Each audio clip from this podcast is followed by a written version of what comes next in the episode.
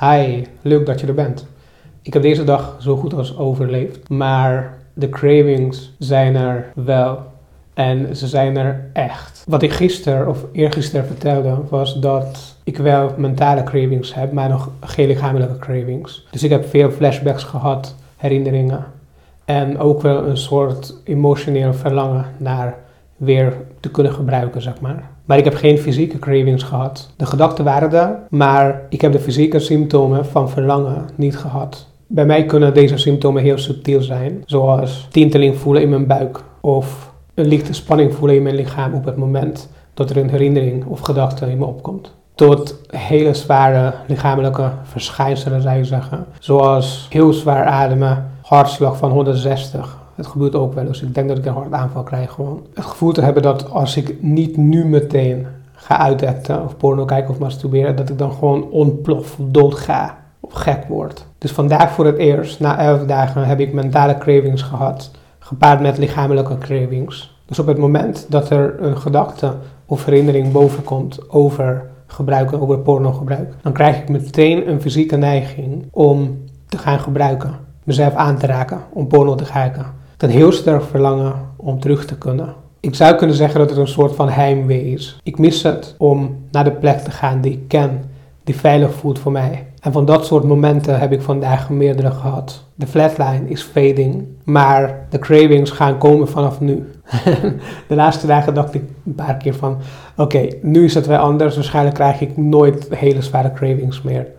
Hoe, hoe kon ik dit denken? Ik bedoel, ik ben al vijf jaar bezig met NoFap. Hoe kon ik dit denken? De echte cravings gaan nu pas komen. Wat ik al heel vaak heb ervaren trouwens, is dat op het moment dat ik hele hevige cravings doorsta, dus dat ik niet terugval op het moment dat ik ondraaglijke craving ervaar, kom ik op een ander niveau. Het voelt alsof ik op een ander niveau van herstel zou komen. Ineens, de dag daarna meestal, ben ik gewoon zo zen, heel rustig, geen neiging om porno te gebruiken.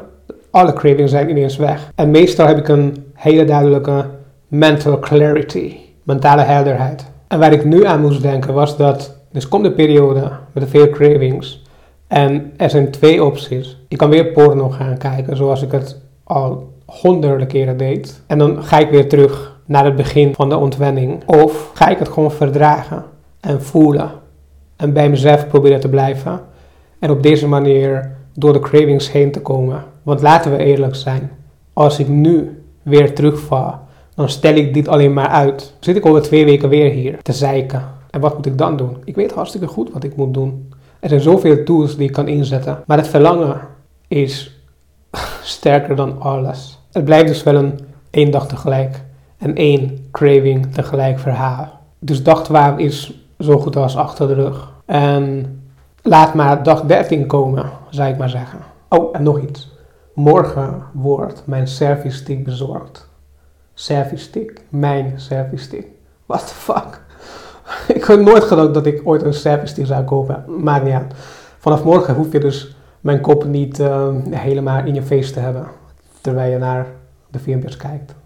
Dus uh, ja, dat is het. Tot morgen.